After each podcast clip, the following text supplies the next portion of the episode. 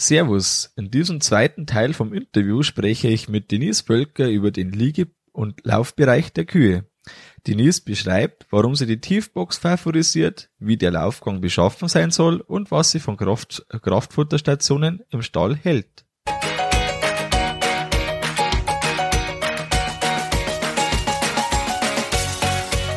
Herzlich willkommen beim Kuhstall Bau und Umbau Podcast. Hier bekommst du viele nützliche Ideen und Tipps für deinen optimalen Stall mit Blick auf das Wohl von Mensch und Tier.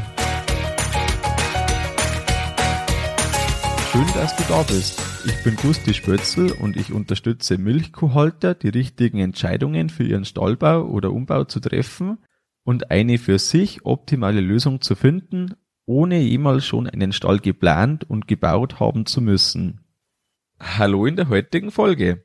Jetzt kommt der zweite Teil vom Interview mit Denise Völker.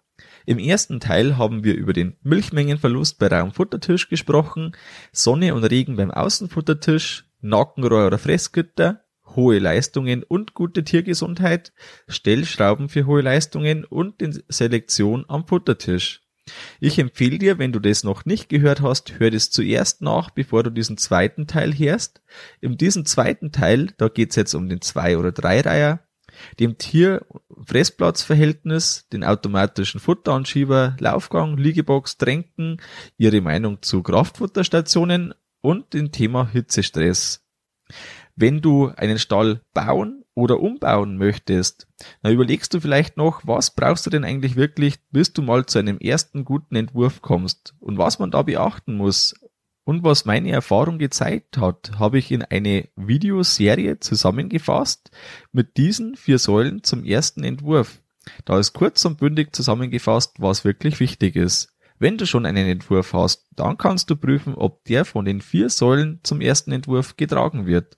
Geh dazu einfach auf kurstallbau.com-4. Das Interview haben wir schon etwas früher aufgezeichnet, als es jetzt erscheint. Da war es äh, noch eher Frühsommer oder noch Spätherbst. Und jetzt ist das, was wir vom Hitzestress gesprochen haben, schon Realität. Es zeichnet sich wieder ein Sommer ab mit vielen heißen Tagen. Es ist jetzt äh, einfach schon auch eine Phase, eine lange Zeit trocken und heiß gewesen. Und da, ja, ist es einfach so, was sie da beschreibt mit der Breakdown-Phase. Da werden es die ein oder anderen Betriebe schon gemerkt haben, dass einfach mit den heißen Temperaturen draußen, da müssen die Kühe schon wirklich kämpfen und wirklich Hochleistung oder Kühlung betreiben. Und meine eigene Erfahrung dazu, die ist jetzt durchaus äh, positiv. Also jetzt die heißen Tage, die wir hatten. Wir hatten ja, äh, haben ja für den Hitzestress vorgesorgt von Haus aus, was ich auch empfehle, dass man sich für äh, das Thema Hitzestress schon bei einem Neubau sowieso und bei einem Umbau auch rüstet. Und da kommen die Kühe einfach viel besser zurecht, wenn da immer Wind in die Liegeboxen bläst, als wenn jetzt das Thema einfach nicht geregelt ist. Hängt natürlich vom Stall ab, aber sowas ist durchaus wichtig. Nun gehen wir ins Interview und am Ende vom Interview hörst du genau den Teil zum Hitzestress. Beim Thema Stall, wer jetzt neu baut, hat die Entscheidung, macht er einen klassischen Dreireiher ähm, oder dann in größeren Formaten Sechsreiher oder geht er auf einen Zweireiher.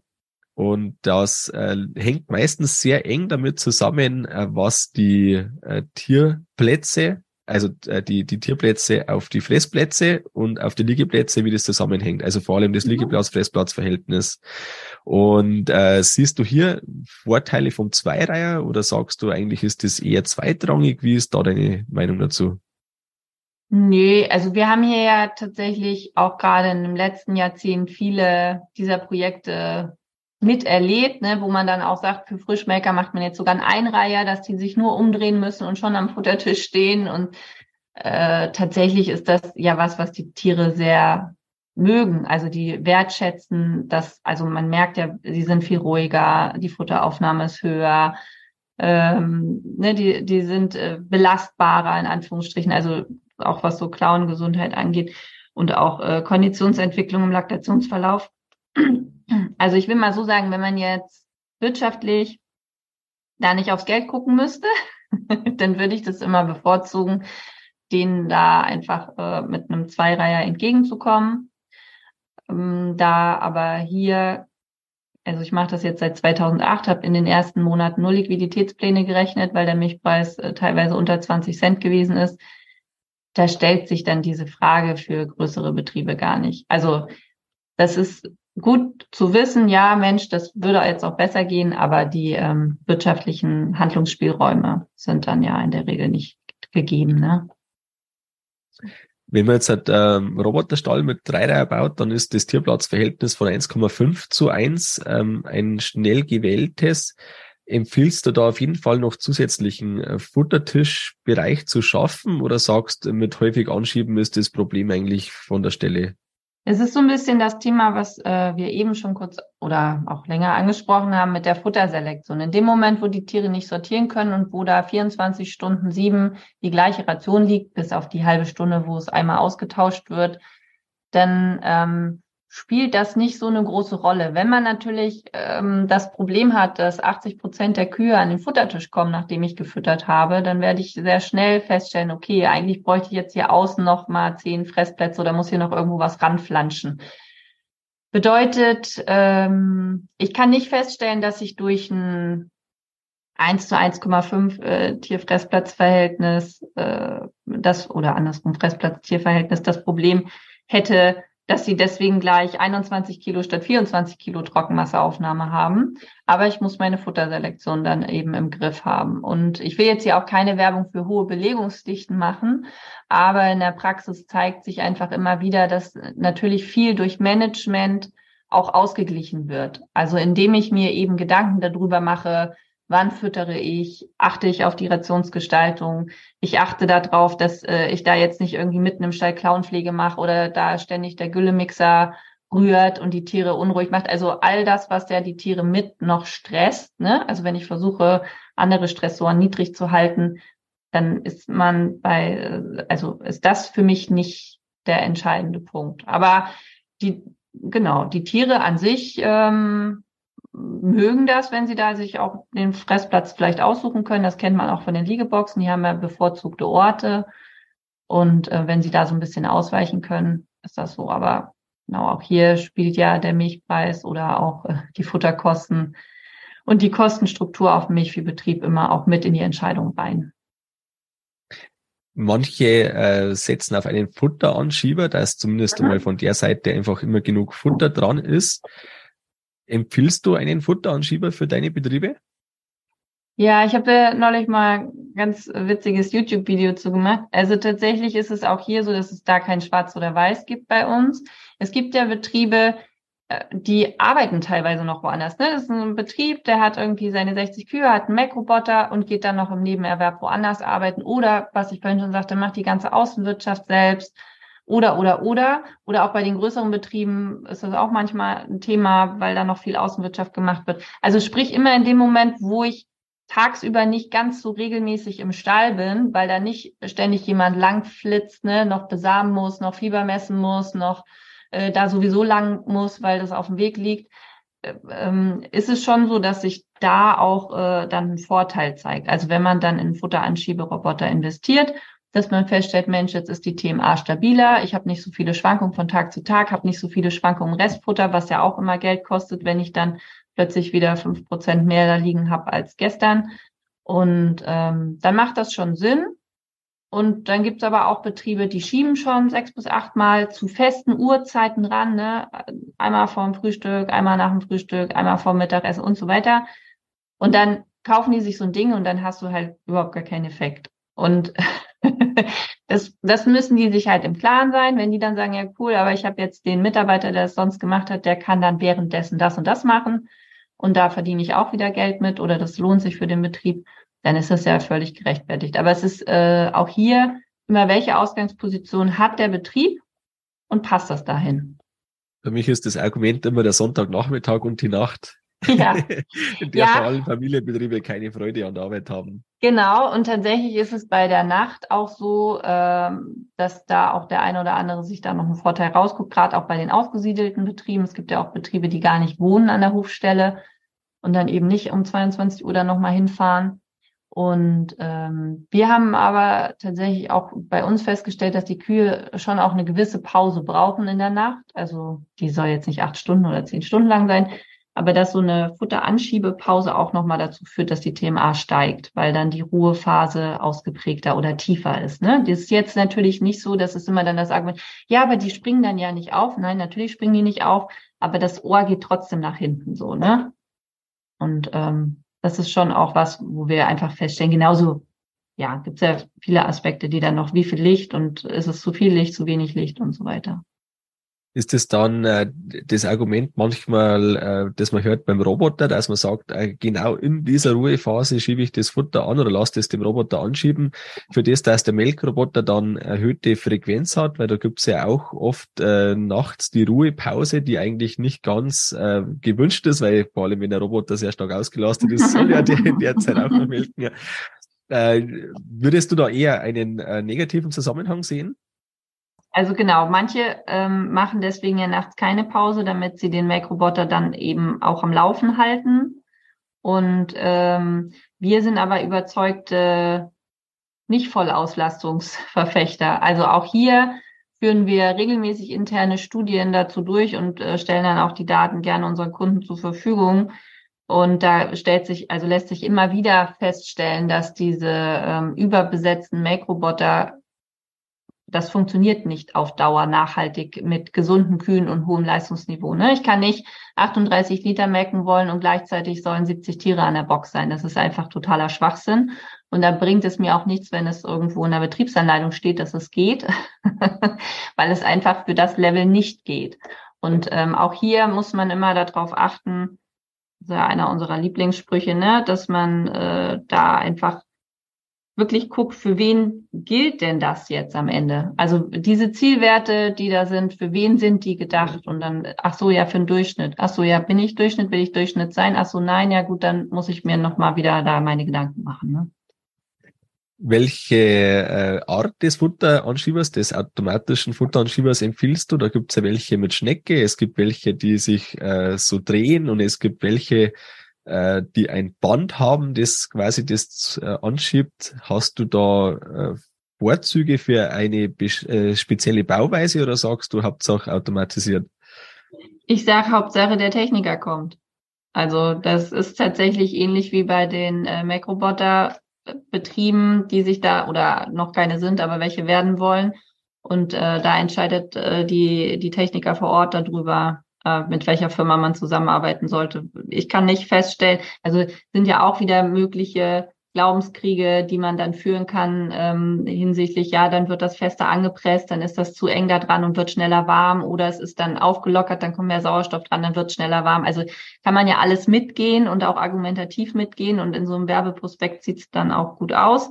Aber am Ende entscheidet äh, oder sollte darüber entscheiden, weil das ist auch immer wieder das Feedback, ähm, was die Landwirte uns dann geben. Kommt da jemand, der sich darum kümmert, dass er ständig durchs Dorf fährt, dass er nicht fährt, wann er fahren soll, dass er meistens steht und kümmert sich dann jemand darum. Also mhm. das ist für mich immer der wichtigere Punkt, als jetzt zu sagen, ihr müsst das oder das haben. Jetzt spielen ja die Laufgänge auch noch eine Rolle, dass die äh, Kühe dorthin kommen, wo sie hin sollen zum Fressen. äh, zum einen äh, die Liegeboxen und die Laufgänge. Ja. Das äh, ist ein Thema, das äh, immens wichtig ist und das sich ja ein Großteil der Stallbauplanung auch dreht, wenn man da überlegt, wie muss für dich ein wirklich guter Laufgang ausschauen?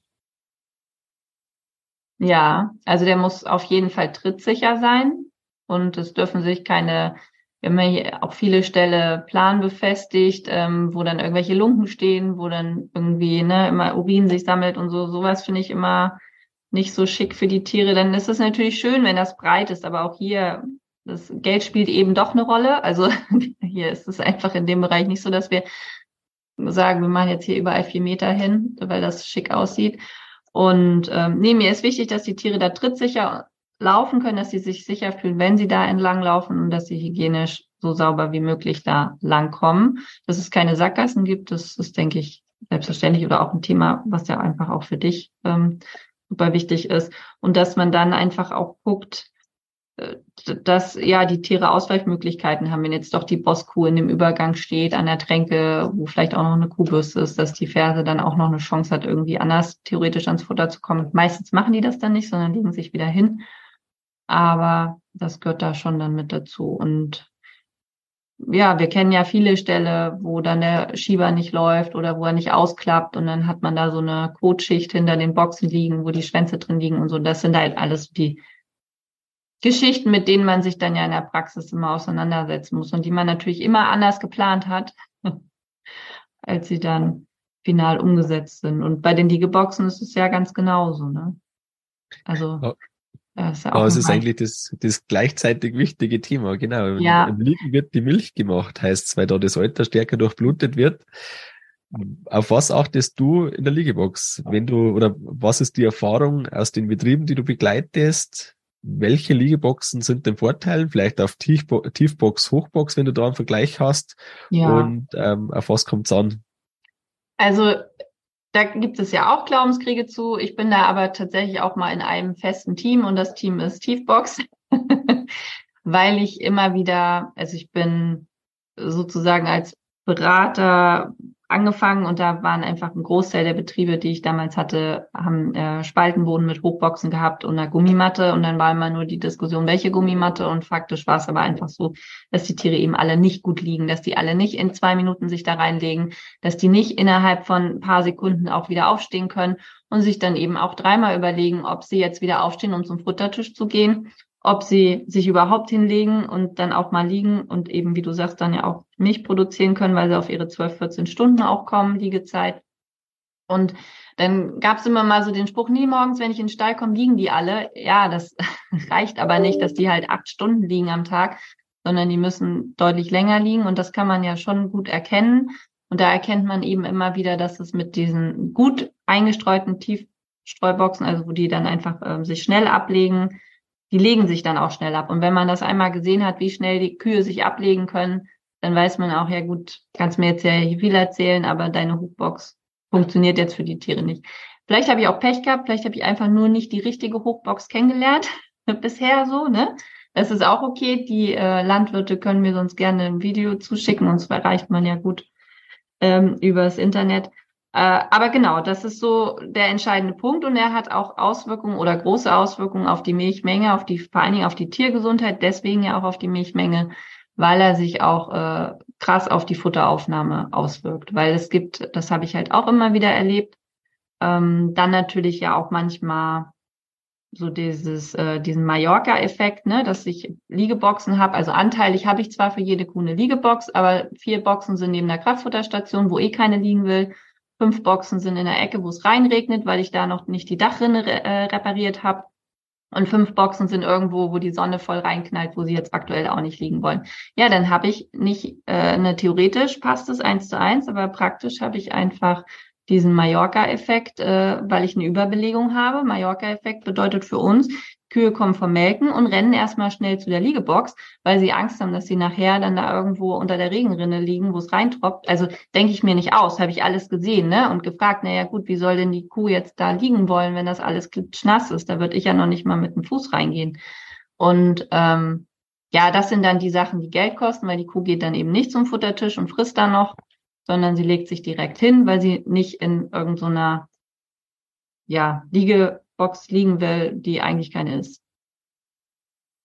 Das ist, glaube ich, so ein Grundsatz, den man in jeder Stallbauplanung äh, oder auch in der Umbauplanung einfach berücksichtigen, berücksichtigen muss. Ähm, die Wege zu den Liegeboxen, die Liegeboxenanordnung, alles, dass das einfach richtig gut zusammenpasst, das ist da ein ganz ein gutes äh, Ergänzung, äh, oder was heißt Ergänzung? Das ist ganz gut gesagt einfach, weil es so wichtig ist. Und das ja. möchte ich einfach nochmal unterstreichen.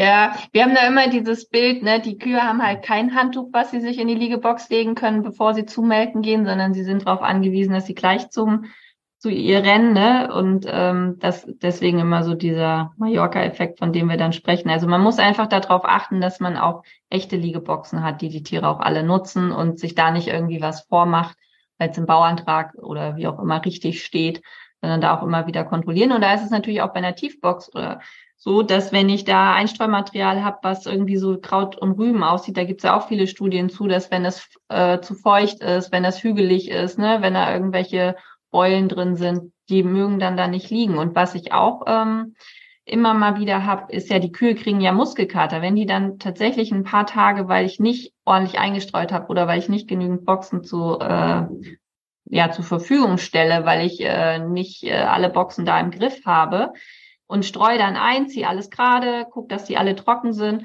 dann fangen die an wieder zu liegen plötzlich und die freuen sich so, dass sie liegen können, dass sie erstmal eine Woche oder zwei Wochen nur liegen.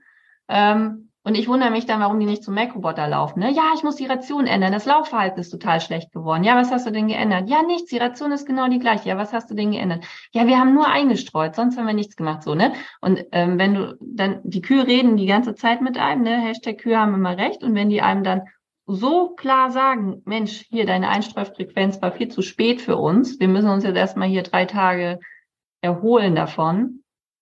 Ne, dass man das dann wieder kopflos irgendwie an der Ration rumdreht, das meine ich nur. Da ist es ganz interessant, wenn man äh, in der Technik, die ja viele schon verwenden, einen Liegesensor äh, mit dabei hat, in der einfach dann äh, die Liegezeit täglich aufgezeichnet wird, die durchschnittliche. Und wenn es hier zu starke Schwankungen gibt oder wenn die Liegezeit abfällt, dann ist das ein eindeutiges Zeichen, das man nicht ignorieren sollte. ja, das ist cool, wenn man so Technik hat und ansonsten benutzt man seine Augen. Ja, genau. Ähm, das, das Thema Tränken würde ich noch ganz gern aufmachen, weil es einfach äh, zum Stallbau und äh, auch aus Fütterungssicht äh, wichtig ist. Lieber viele verteilte Tränken oder lieber wenige große zentrale Tränken? Mhm. Ich kann mir mhm. die Antwort denken, aber sag was dazu. Ja, also ich bin für die zentralen Tränken, weil ich, äh, ich weiß nicht, ob das die Antwort ist, die du dir gedacht hast, aber es äh, liegt einfach daran, dass ich nicht äh, so viele Hotspots im Stall haben möchte. Also ich möchte so äh, viel Ruhe wie möglich im Stall haben. Ne, das ist auch der vorhin schon angesprochene Güllemixer oder was wir neulich auch mal hatten. Ja, irgendwas lief dann schief bei den Abkalbern, wieso nichts geändert, aber geht man ja immer die Liste durch. Ach so, ja doch, wir haben dahinter gebaut. Ne, dann kommt der Betonmischer, wird Beton geschüttet, so. Und ähm, das sind ja genau diese Stolpersteine. Und wenn ich halt überall eine Tränke habe. Klar ist es für die eine oder andere Ferse vielleicht cool, aber wir sind eh immer auch Fans von separaten Fersengruppen. Von daher muss man ja auch gucken, ob das dann nicht gegebenenfalls auch eine Möglichkeit wäre. Und ansonsten würde ich aber diese U-Bürsten und Tränke-Hotspots ähm, so gering wie möglich halten. Ich möchte natürlich, dass äh, diese Drucklängen dann auch ausreichend lang sind. Ne? Da kann man ja ruhig von diesen zehn Zentimetern locker ausgehen. Ähm, mir ist natürlich auch sehr wichtig, weil Wasser ja das wichtigste Futtermittel letztendlich ist, dass immer die Wasserqualität auch stimmt, dass die Tränken regelmäßig gereinigt werden, am liebsten jeden Tag. Das ist aber auf einem Betrieb mit mehreren hundert Kühen nachher nicht mehr realistisch, weil er dann einfach so viel Wasser rausfährt im Frühjahr, also ne, mit der Gülle, äh, weshalb man den das immer nicht ganz so gut über Winter verkauft bekommt, aber im Sommer ist es ein Muss. Und ähm, da muss natürlich auch jeder, wenn man dann ähm, eine kleinere Herde hat, kann man dann ja auch gucken, ob man äh, ja einfach mit äh, mit den Schnelldurchflusstränken, die nicht ganz so groß sind, vielleicht bei der eigenen Stallaufteilung besser zurechtkommt, weil man vielleicht gar keinen Platz hat für die langen Drucktränken. Also wenn man jetzt diese Drucktränken verbaut, braucht man ja einfach auch in den Übergängen viel Platz, damit das breit genug ist, dass dann, dann auch alle noch vorbei können. Ne? So. Jetzt habe ich gesagt, die Antwort kann ich immer denken, aber ich habe tatsächlich mit der anderen Antwort gerechnet. Ja, ähm, ist, ist eine völlig plausible Erklärung. Ähm, ich glaube aber trotzdem, also dass, dass nicht nur ein Hotspot reicht, äh, sondern Nein. lieber zwei oder drei oder um wie Gottes Stallgröße vier, fünf. Ja, das ähm, ist ein Missverständnis gewesen. Nein, mhm. ähm, das ist jetzt, wir haben unterschiedliche Ställe vor Augen. Weißt du, ich habe so einen 600er Kuhstall vor Augen wo ich natürlich eine 180er Gruppe habe und da sind dann vier lange Drucktränken verbaut. und du hast jetzt vielleicht einen 60er Kuhstall mit einem Mac-Roboter vor Augen, wo ich dann nur eine Tränke reinbaue. Und da hast du völlig recht, das reicht dann auch da nicht, weil natürlich die Tiere aufgrund ihrer sozialen Strukturen darauf angewiesen sind, dass sie da mindestens ein, besser zwei Ausweichplätze haben, weil sie die dann ja auch bevorzugen. Und dann sprechen wir auch in einer kleineren Gruppe von mindestens irgendwie drei Stellen. ja, genau. Wahrscheinlich die Unterkante, aber nicht überall verteilt, sondern lieber einfach ein paar Punkte sammeln an sinnvollen Stellen, an Übergängen oder an Bereichen mit genau. viel äh, Platz. Genau. Dann sind Aber wir, äh, ja? genau, wir haben da eine Meinung und was ich total gut finde, weil diese Frage, die beweist mal wieder, ähm, jeder hat halt seine eigenen Bilder im Kopf und daraufhin antwortet man und der andere hat aber andere Bilder und dadurch kann man die Antwort ganz anders verstehen. Deswegen ist es immer so wichtig, das äh, stellen wir ja auch immer wieder fest, nochmal genauer nachzufragen. Ne? Also ja. Ist ein, ein sehr guter Hinweis, genau. Äh, auf jeden Fall, die Tränkeversorgung muss unbedingt passen. Ich glaube, das äh, ist das, was man mitnehmen soll und äh, langsam Richtung Ende vom Interview ähm, noch zwei Themen. Einerseits die Kraftfutterstation. Mhm. Ähm, ich kann dich jetzt nach der sinnvollen Aufteilung der Kraftfutterstation fragen, aber was hältst du denn von der Kraftfutterstation überhaupt? Ja, also da muss man, also plakativ gesagt oder ein bisschen äh, polemisch würde ich darauf antworten, man muss beim Stallneubau darauf achten, dass man sie gut abbauen kann. Mit ungefähr so einer Antwort habe ich jetzt gerechnet.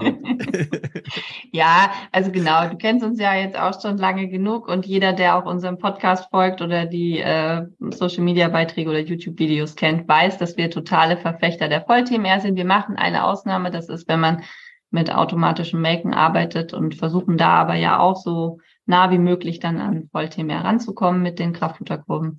Genau. Und von daher äh, kann ich da auf die andere Frage, wie man die dann am besten im Stall hinstellt oder wo die stehen sollen, kann man sicherlich nochmal sagen, ähnlich das, was ich bei den anderen Punkten gesagt habe, dass man eben guckt, dass es so wenig Tiere wie möglich stresst. Ich habe zum Beispiel mal äh, Stationen gesehen, die waren wirklich außen auf dem Laufhof dann extra raus aus dem Stall. Das haben die Tiere sehr genossen.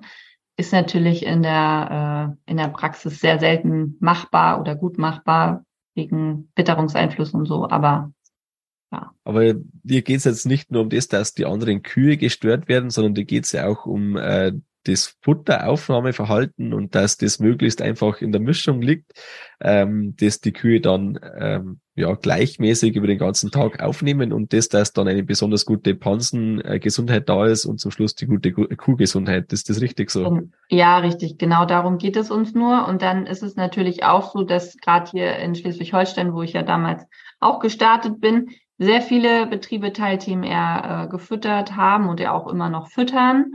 Und das war aber immer eine große Herausforderung im Hinblick auf die Klauengesundheit und auch ähm, auf die äh, ja, Leistungsverbesserung bei gleichbleibender Tiergesundheit.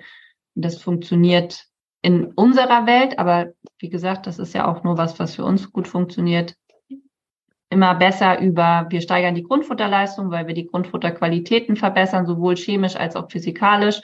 Und durch eine höhere Grundfutterleistung haben wir eine, also oder Grundfutteraufnahme haben wir eine höhere Gesamtfutteraufnahme und ähm, erziehen die Tiere dazu, gleichmäßig zu fressen, damit die pH-Wertschwankungen im Pansen niedrig sind. Genau. Und diese ähm, externen Kraftfuttergaben, ob das jetzt über eine Kraftfutterstation, über Melkroboter oder im Melkstand äh, gemacht wird, führen ja immer dazu, dass es dann schwieriger wird für die Kühe, sich da im Gleichgewicht zu halten, weil sie ja doch immer dazu neigen, ähnlich wie wir Menschen, mehr Schokobons und Sahnekuchen zu essen, als jetzt dann Müsli und Knäckebrot oder ne, irgendwie uns ausgewogen zu ernähren. Und das wissen die Kühe eben auch nicht von sich aus. Und ich weiß, dass das andere Berater ganz anders sehen und das ist auch völlig legitim.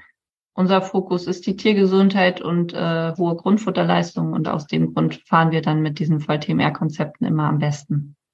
Die zwei Hauptargumente, die ich höre, ähm, wenn man um das Thema spricht, ist einerseits der immens hohe Kraftfutterverbrauch und andererseits die Verfettung zum Ende der Laktation. Ähm, wie bei was jetzt? Äh, bei, bei der Voll-TMR im Vergleich zur Teil-TMR. Ah, okay, weil man könnte es auch andersrum sagen. Also bei der Teil-TMR, äh, ach so, ja, ich glaube, ich weiß, was du meinst, aber das erklärst du jetzt gleich. ähm, bei der Teil-TMR ist das Verständnis so, dass man ja Kraftfutter spart, weil die Kuh in der Zeit, äh, in der sie besonders viel Milch gibt, auch mehr Kraftfutter erhält und andererseits, wenn es dann zum Ende der Laktation hingeht, weniger Kraftfutter und äh, quasi der Verfettungsaspekt ist im Endeffekt genau der gleiche, dass man sagt, ähm, Am Anfang verfettet die Kuh ja nicht, erst wenn dann später. Und da bekommt sie dann weniger Kraftfutter und deshalb weniger Verfettung. Genau, so, so lernen wir das alle im Studium, in der Schule, in der Ausbildung. Das steht in jedem Fachartikel, wenn man Google anschmeißt, da steht es bestimmt auch. Entspricht aus in meiner Realität nicht der Wahrheit. Und warum? Weil es genau andersrum ist. Weil ich viele ähm, Herden kennengelernt habe, wo dann eben also es gibt ja unterschiedliche Kraftfutterkurven natürlich, auch unterschiedliche Futtertischrationen. Auch hier muss man schon wieder aufpassen, dass man nicht Äpfel mit Birnen vergleicht, weil für den einen ist Teilteam sieben Kilo Kraftfutter am Futtertisch, für den anderen sind es drei Kilo Kraftfutter am Futtertisch, für den einen ist ähm, eine hohe Kraftfutterspitze acht Kilo an der Station, für den anderen sind es dreieinhalb Kilo. Also auch hier Teilteam hat überhaupt nichts mit Teilteam zu tun. Ähm, was ich immer wieder in der Praxis beobachtet habe, also neben diesem Problem mit der Klauengesundheit, ist vor allen Dingen, dass die Laktationspersistenz sehr schlecht, also sehr häufig viel schlechter ist auf einem Teil-TMR-Betrieb im Vergleich zu einem Voll-TMR-Betrieb. Warum ist das so? Weil die Kühe eben nicht ähm, sagen, ach so, ich habe jetzt viel Milch, deswegen kriege ich viel Kraftfutter. Ich fresse natürlich noch genauso viel Knäckebrot am Futtertisch, weil ähm, mein Besitzer das gerne von mir wünscht, sondern sie frisst dann dieses Kraftfutter und legt sich dann in die Liegebox. Und irgendwann sagt man ihr so, und jetzt kriegst du aber nicht mehr Schokobons und Sahneschnitte, weil du bist ja jetzt tragend und jetzt hast du ein bisschen Milch verloren, jetzt sollst du weniger Kraftfutter bekommen. Ähm, du musst jetzt mehr am Futtertisch fressen. Das machen die Kühe in der Regel nicht mit. Also die erhöht dann nicht ihre Grundfutteraufnahme entsprechend und fällt dann überproportional schnell in der Milchmenge ab. Sicherlich gibt es auch Ausnahmen. Also es wird auch Gründe geben, dass weiterhin Futterberater oder auch Betriebe daran festhalten, weil sie sagen, ihre Laktationspersistenzen sind trotzdem super. Die Tiere haben alle über 30 Liter zum Trockenstellen. Die sind alle ähm, in einem optimalen äh, Konditionszustand. Es sind aber nicht die Betriebe, mit denen wir in der Regel arbeiten. Und das ist auch nicht das, was ich in der Praxis in den letzten 14 Jahren gesehen habe, sondern ich habe bei 80 Prozent der Teil-TMR-Betriebe eben festgestellt, dass die Tiere zu schnell Milch verlieren, dass sie dann auch nicht gleich checken, dass sie jetzt am Futtertisch fressen müssen, dass sie ähm, dann noch mehr Milch verlieren, dass sie dann teilweise sogar fett werden, weil sie dann zwar noch ein bisschen Kraftfutter und ein bisschen am Futtertisch fressen, aber schon zu viel Milch verloren haben. Und deswegen sagte ich gerade, in meiner Welt ist es genau andersrum. Ich habe ähm, sowohl bei äh, Leistungsgruppenfütterung in einem Voll-TMR-System als auch bei schlecht eingestellten Kraftfutterkurven das Problem, dass die Altmaker zu dick sind zum Trockenstellen. Dann habe ich wieder diese Kaskade, weil die dürfen ja ihre Kondition nicht verändern. Also kann man auch leicht googeln, ist auch tatsächlich so im Trockenstand. Bedeutet, wenn so eine dicke Kuh kalbt, habe ich wieder richtig äh, Hilau in allen Gassen. Und dann kommt ja alle Folgeprobleme, die man dann so als Betrieb kennt, äh, hinten dran. Das äh, soll nicht heißen, dass das jetzt auf jedem Betrieb mit Teilteam eher so ist. Es ist nur eine viel größere Herausforderung. Man muss sich viel intensiver mit dem System beschäftigen und mit den Kraftfutterkurven. Und die meisten Betriebe kommen zu uns, weil sie ihre Kraftfutterkurven gar nicht verstehen, weil sie gar nicht wissen, warum die so eingestellt sind und warum äh, da bestimmte Kühe jetzt so und so viel Kraftfutter bekommen, obwohl das ja eigentlich gar nicht so richtig zu der Ration passt. Ne? Und stellen einfach dann fest, dass die tiergesundheitlichen Probleme immer mehr werden, weshalb sie sich dann da selbst nicht mehr zu helfen wissen. Ziemlich logische Erklärung. Ja, also ne, ich äh, will damit, es gibt sicher so wie du, du bist ja auch dann mit dem Konzept zufrieden oder manchmal überlegt man dann ja, geht noch was. Und äh, Fakt ist, ähm, dieser Luxuskonsum von Kraftfutter, wir werten ja jeden Monat, ne, posten alle ihre Futterkosten, ihre Kraftfutterverbräuche. Da habe ich noch nie, noch nie in den 14 Jahren einen Zusammenhang erkennen können. Es gibt Betriebe, die füttern zu viel Kraftfutter, sowohl in der Teil-TMR als auch in der Voll-TMR. Und man dieses, ähm, ach so, ja, dann kriegen ja die Altmelker zu viel Kraftfutter. Das stimmt heutzutage mit der Genetik nicht. Diese Genetik, die wir hier melken in der Dachregion, egal ob Fleckvieh oder HF, die wollen mehr Milch geben und die geben ihr letztes Hemd für uns. Und faktisch ist es einfach so, dass ähm, wenn man die lässt und den nicht immer durch einen Gruppenwechsel oder durch eine Rationsänderung äh, mitten in der Laktation, weil ach ja, dann die Altmelker brauchen weniger Mais, die können mehr Gras fressen und denen dann immer die Milch wegklaut, ja, dann habe ich alle Probleme am Ende. Aber wenn ich das nicht mache, dann ähm, wird die Laktationspersistenz immer besser und ich habe immer mehr Tiere, die ich mit hohen Milchmengen trockenstellen muss. Dann muss ich mir wieder über freiwillige Wartezeiten etc. Gedanken machen. Aber dann ne, sind das wieder Leistungssprünge, die ich mit einer gesunden Herde machen kann. Genau. Mm, das letzte Thema, das ich jetzt noch äh, anreißen möchte, ist die Auswirkung von Hitzestress auf die Kuh. Ja. Ähm, es ist ein Effekt, den wir jetzt wieder äh, bald haben. Und das ist Tatsache, dass das jedes Jahr wieder ein Thema ist. Einerseits versucht man vielleicht äh, etwas Struktur aus der, Ruf, äh, aus der Ration zu nehmen, dass man denen entgegenwirkt, äh, was ähm, gut gehen kann, aber nicht muss. Andererseits hat man Einfluss, wirks, äh, äh, ähm, wirksame Einflüsse hinsichtlich einfach von dem, dass man Hitzestressmaßnahmen ergreift im Stall. Was sind aus deiner Erfahrung oder an den Betrieben, die, die, denen du betreust, die erfolgreichsten Maßnahmen oder welche Maßnahmen empfiehlst du? Ja, also ähm, die erfolgreichste Maßnahme ist, sich überhaupt mal mit dem Thema Ventilation dann auseinanderzusetzen. Auch hier muss man beachten, was hat man für einen Stall? Steht man oben auf dem Hügel? Das Ding ist neu gebaut, ich kann alles aufmachen, da pustet es eh durch, weil ich hier oben im Norden bin. Oder bin ich irgendwo in einem Tal, alles zu, 30 Jahre alt, ich freue mich, dass irgendwie sowieso überhaupt ein bisschen Luftbewegung da reinkommt.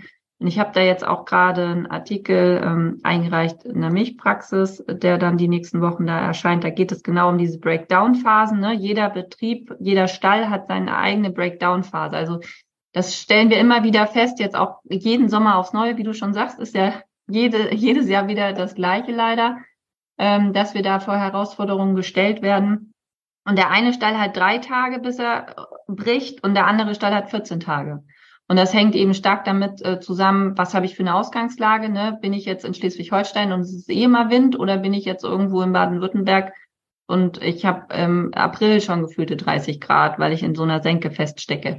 Und äh, Hitzestress bedeutet für die, oder ist ja für die Tiere immer alles so über 15 Grad, auch für die Ration alles über 15 Grad. Ne? Deswegen muss man da dann auch immer schon sich im, äh, ja, mit dem Thema Nacherwärmung eng beschäftigen. Und ähm, neben der Ventilation finde ich die Belegungsdichte immer noch sehr entscheidend. Ich habe sehr viele Daten ausgewertet. Ich habe ja über viereinhalbtausend Milchkontrollen ausgewertet in den letzten Jahrzehnten und äh, festgestellt, dass gerade die Tiere, die in einer hohen Belegungsdichte in dem Abkalbebereich waren oder in der Anfütterung, sehr stark gelitten haben. Also die sind dann wirklich sowieso schlecht in Gang gekommen, aber auch viel schlechter tragend geworden und Einsatzleistung nicht gut und wirklich, ne, da muss man einfach darauf achten, dass man, wenn man da irgendwelche Kalbeblöcke aus Versehen hat, weil man doch alle Fersen parallel besamt hat und nicht nachgedacht hat, dass die alle im Juli kalben, dass man das dann versucht, so im nächsten Jahr ein bisschen auseinanderzuziehen und auch zukünftig besser zu machen. Also das ist so das Erste. Und dann, ob man jetzt da noch mit Wasser rumhantiert, da gibt's ja ganz viele Spielereien, kann man sich auch in jeder Facebook-Gruppe da austauschen. Da ist es aber mir immer wichtig, dass man dann auch mit Daten und Fakten arbeitet, dass man also sein THI auch wirklich im Griff hat, seine Luftfeuchtigkeit, weil wir sind hier nicht in Israel und wir werden hier auch nicht in Israel sein. Und für viele wird der Hitzestress, also für viele Herden wird der Hitzestress dann durch diese äh, Wassersprenkleranlagen ja noch schlimmer. Und das muss man einfach dann auch berücksichtigen. Ne? Und sonst ähm, auch die Ventilation im Trockenstand nicht vergessen. Das äh, bringt halt gerade, wenn die kurz vor der Kalbung sind, in den letzten zwei, drei Wochen da ganz viel Entlastung. Und in der, in der Kuh passiert ja im Endeffekt ganz viel, bei der Pansen, äh, die, die Heizung, die die Kuh genau. hat, der Pansen, der läuft ja weiter oder im besten Fall läuft der weiter. Äh, magst du da noch ein paar Sätze dazu sagen, was passiert in der Kuh, wenn der Hitzestress dann kommt? Also wenn die 20 Grad, 25, vielleicht 30 Grad erreicht werden, ja. die Abmilderung wenig oder nicht greift, was passiert da? Ja, also das typische äh, Phänomen, was ja jeder beobachtet, ist ja so seine Fettgehalte fangen an zu sinken, jetzt wo es in die wärmere Jahreszeit geht. Und dann ist ja jeder so wild am Agieren und oh, meine Kühe haben Rohfasermangel, ich muss da jetzt noch mehr Stroh reinstecken. Und dann ist natürlich genau der Aspekt, den du ja gerade auch schon richtig angesprochen hast, dass man nicht auf der Pfanne hat, dass man damit die Heizung noch höher dreht, ne? Und dann eigentlich den Tieren noch mehr Hitzestress zumutet, weil Faserabbau einfach viel Wärme produziert und das muss man sich einfach bewusst sein. Und dieser Grad ist sehr schmal. Ne? Bis zu welchem Punkt muss ich ähm, Rohfaser rausnehmen, um die Tiere zu entlasten und ab welchem Punkt, weil meine Futteraufnahme runtergefallen ist, muss ich aber wieder Rohfaser reinnehmen, um sie wieder hochzuziehen. Und da gibt es dann ja auch immer, ja, was muss ich denn jetzt mit meiner Ration machen? Ja, an welchem Punkt bist du denn? Hast du schon zwei Kilo Futteraufnahme verloren, ne? Sind deine, also dieses, die Kühe verlieren Milch, das ist ja auf einem äh, Betrieb mit einem etablierten äh, äh Fütterungskontrolling, so wie wir das den Leuten beibringen, das gibt's ja gar nicht. Also wenn dann jemand sagt, naja, die haben jetzt zwei, drei Liter weniger Milch, ja, dann bist du schon 10, 14 Tage zu spät, ne? Dann ist da ja irgendwie ganz viel vorher schon äh, nicht mitgelaufen parallel. Und äh, oder hat man nicht mitbekommen. Und dann muss man äh, da wirklich sich auskennen und das ist, ist ganz, ganz schmal. Und das äh, kann man jetzt nicht pauschal sagen, ja, mach mal so oder mach mal so, sondern man muss ganz viel abfragen. Ähm, wo hängst du noch? Was sind gerade so die Herausforderungen? Wie zeigen die sich? Ist der Kot schon dünn? Haben die schon plötzlich einen Milchverlust? Äh, einige Tiere? Äh, wie ist die Wiederkauaktivität? Wie ist die Futteraufnahme? Wie sind die Inhaltsstoffe? Ja, und da ist einfach der springende Punkt, ähm, dass man da nicht einfach nur auf seinen Fettgehalt guckt am Tank und dann äh, 300 Gramm Stroh reinpackt. Ne? Also das ist ja so genau das, was nicht in die richtige Richtung geht. Bei dem belasten wir es auch. Ähm, ich sag Vielen Dank, Denise, für das wirklich interessante Interview. Gibt es zum Abschluss noch etwas, was du unseren Zuhörern mitgeben möchtest? Ich finde immer ganz wichtig, oder das ist das, wovon andere Landwirte immer am meisten profitieren, dass man sich so viele Betriebe wie möglich anschaut, dann mit den unterschiedlichen Systemen, äh, für die man sich interessiert, ne, ob das jetzt um Make-Roboter-Technik geht oder auch um Laufgänge oder Fressgitter Futtertischbeschichtung und dass man sich dann mit den Menschen unterhält, die da schon länger mitarbeiten, also auch mehr als ein paar Monate, um sich da eine gute Übersicht zu verschaffen. Das hilft immer am meisten, weil die ja doch auch wissen, welche Herausforderungen dann im Alltag auf sie zukommen und was man möglicherweise vielleicht in der Planung ein bisschen anders gemacht hätte. Dankeschön, Denise, für das super Interview. Wie kann man am besten mit dir in Kontakt treten, wenn man sich jetzt für das Fütterungstraining vielleicht interessiert oder die ein oder andere Frage gern stellen würde? Tatsächlich haben wir ja äh, eine Webseite, worüber man uns gut kontaktieren kann, indem man dann im Impressum findet man die E-Mail-Adresse oder man füllt ähm, so ein Bewerbungsformular aus. Ne? Wir arbeiten ja in unseren Trainings mit äh, Betrieben aus der gesamten Dachregion und gucken dann auch immer, dass wir ja, dass wir zusammenpassen, also ne, dass die Philosophie passt und dass wir dem Betrieb überhaupt weiterhelfen können. Und da kann man, wenn man Interesse hat, äh, sich gerne jederzeit eintragen. Und ansonsten gibt es auch auf der Webseite, also die heißt äh, Kühe gesund füttern, ne, mit den Bindestrichen dazwischen, ähm, ganz viel einfach Content. Also man kann sich da den Podcast anhören, wie du vorhin schon gesagt hast, Blogartikel ähm, durchlesen und sich so ein bisschen einarbeiten in die Fütterungsmaterie, der wir uns so beschäftigen. Und wir haben auch auf YouTube einen äh, gut besuchten Kanal, wo wir dann immer regelmäßig Videos zur Verfügung stellen. Das Ganze verlinken wir dann auf der Homepage ähm, im Artikel zur Folge. Vielen Dank. Alles klar. Vielen Dank, Gusti. Bis dann. Tschüss. Vielen Dank nochmal an Denise für das spannende Interview. Wenn dich die Arbeit von Denise interessiert, schau auf www.kühe-gesund-füttern.de. Dort findest du ganz viele weitere Infos und äh, viel über die Arbeit von Denise und ihrem Team. Und wenn du noch immer nicht irgendwie was gemacht hast im Thema Hitzestress, dann fang an. Das ist einfach ein so wichtiges Thema, vor allem in der aktuell sommerlichen Zeit. Wenn du überlegst, einen Stall neu oder umzubauen, dann überlegst du wahrscheinlich auch, wie du am besten zum ersten Entwurf kommst und was du dabei beachten musst auf dem Weg in der Planung. Und wie man darauf kommt, das habe ich in einer Videoserie zusammengefasst mit diesen vier Säulen zum ersten Entwurf. Da ist kurz und bündig, was wichtig ist und du kannst auch deinen Entwurf prüfen, wenn du schon einen Entwurf hast, ob er auf diesen vier Säulen äh, solide steht und gut getragen wird. Geh dazu einfach auf kuhstallbau.com-4. Das war's mit der Folge vom Kuhstallbau Podcast. Sei auch nächstes Mal wieder dabei. Dein Gusti Spötzl.